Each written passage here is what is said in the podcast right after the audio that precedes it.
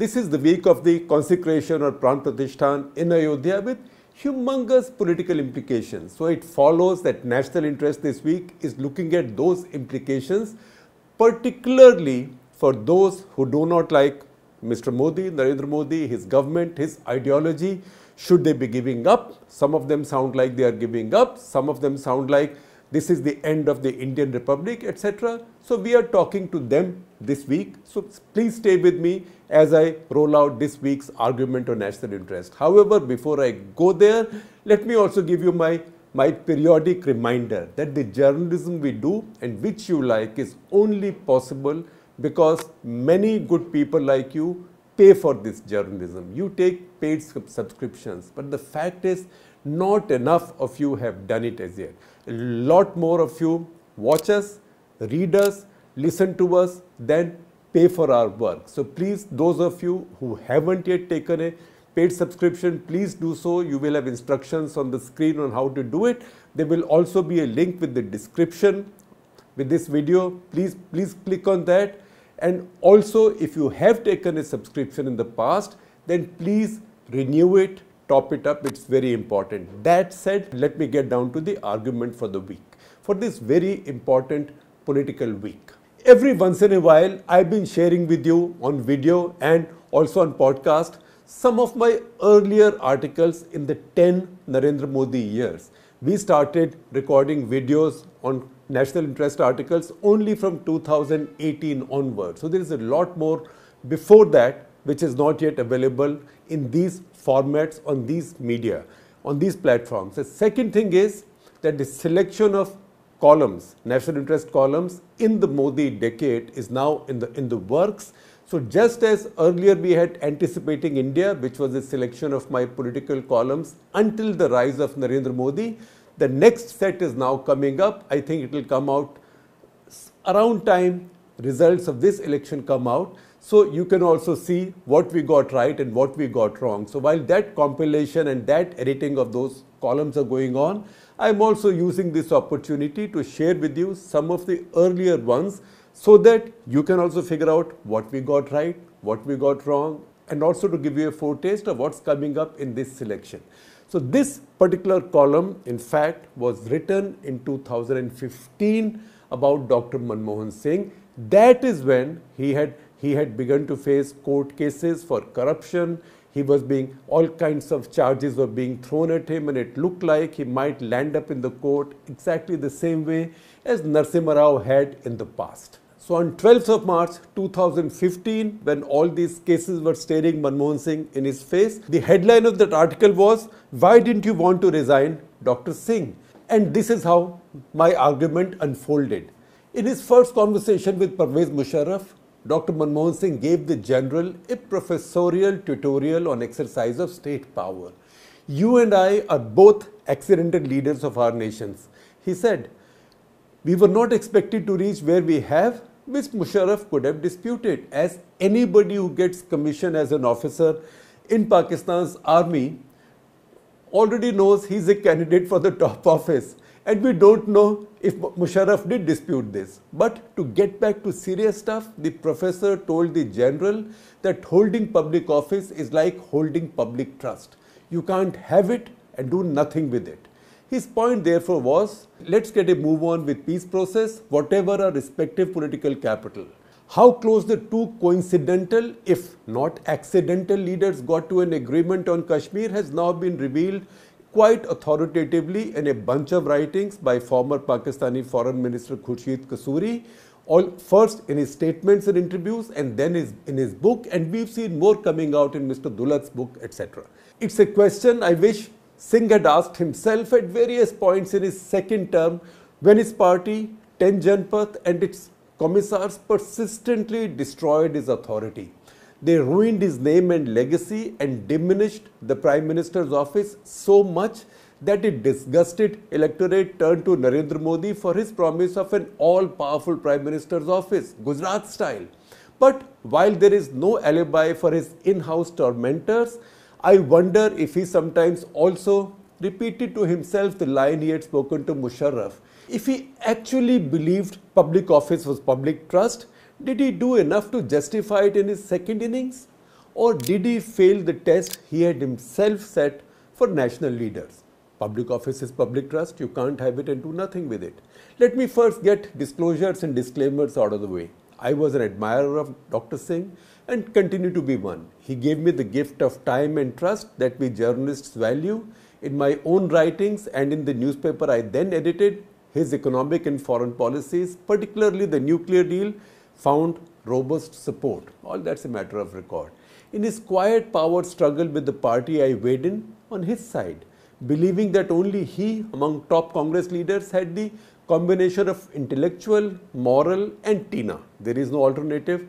That clout to save us from a return to really bad povertarian socialism. Since I'm, since I'm old fashioned and do not accept the new norms where off record conversations are revealed, confidences not kept, and sources betrayed, and with self righteousness, I will not reveal whatever he may have shared with me in confidence during the many conversations we had. I will reveal, however, one point I once made to him cheekily, saying that history will blame him for many things, but will not give him any credit for the bad things he saved us from in a political setup where awful new ideas floated twice a week. He shrugged me off then, bit with a bit of disapproval.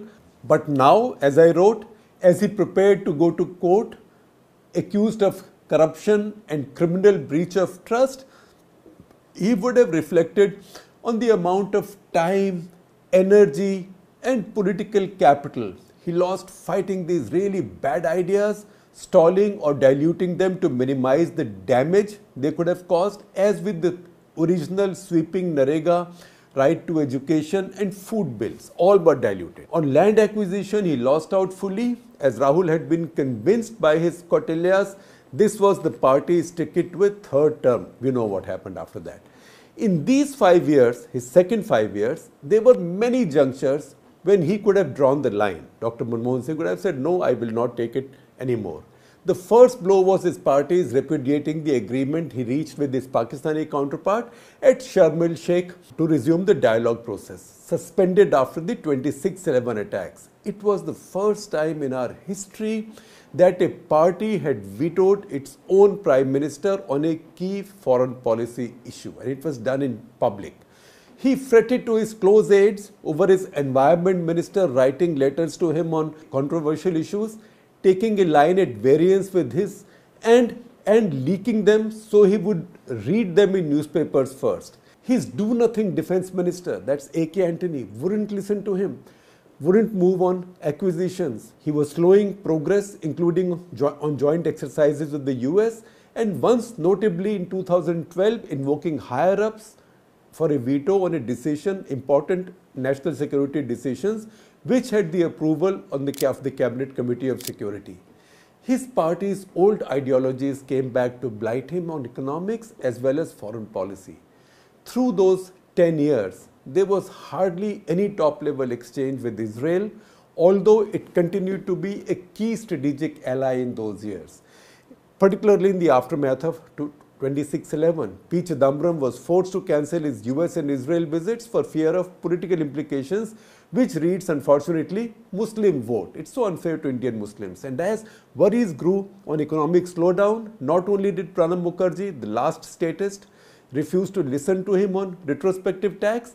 He even dismissed his plea that RBI governor, then D. Subbarao, be nudged to cut interest rates. You ask him, you give him two year extension, not I, he is believed to have said, in the presence of a couple of senior economic officials before walking off.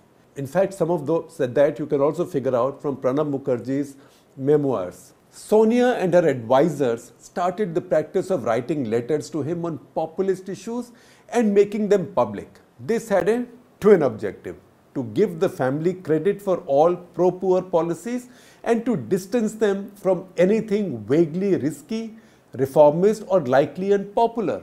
He wasn't allowed to pick his people in the PMO, forced to drop his loyal media advisor, and while it is simplistic to say that files were taken to Sonia, Key decisions, even bureaucratic appointments, were cleared with her. Lutyens zone is brutal, like the core of any capital city. Once it figures where the power rests, the rest do not matter, whatever their designations. His admirers, including this columnist, watched his frustration as he allowed himself to be diminished in moral stature and political authority, becoming the butt of nasty jokes. When Rahul repudiated in public that corruption ordinance while Singh was overseas, we had hoped that this was enough humiliation.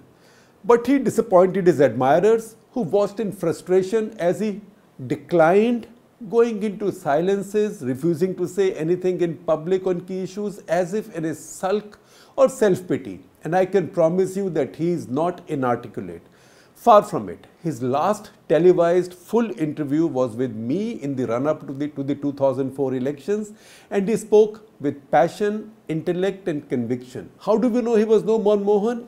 In his first term, he showed flashes of his articulation on the nuclear deal. In the second, he was on a Maunvrat, undermining himself, his government, and ultimately his party. Why did he give up his moral and constitutional authority without a fight? He confessed often that he was an appointed prime minister, not an elected one. But then why did he not insist that he contest for Lok Sabha, particularly in 2009?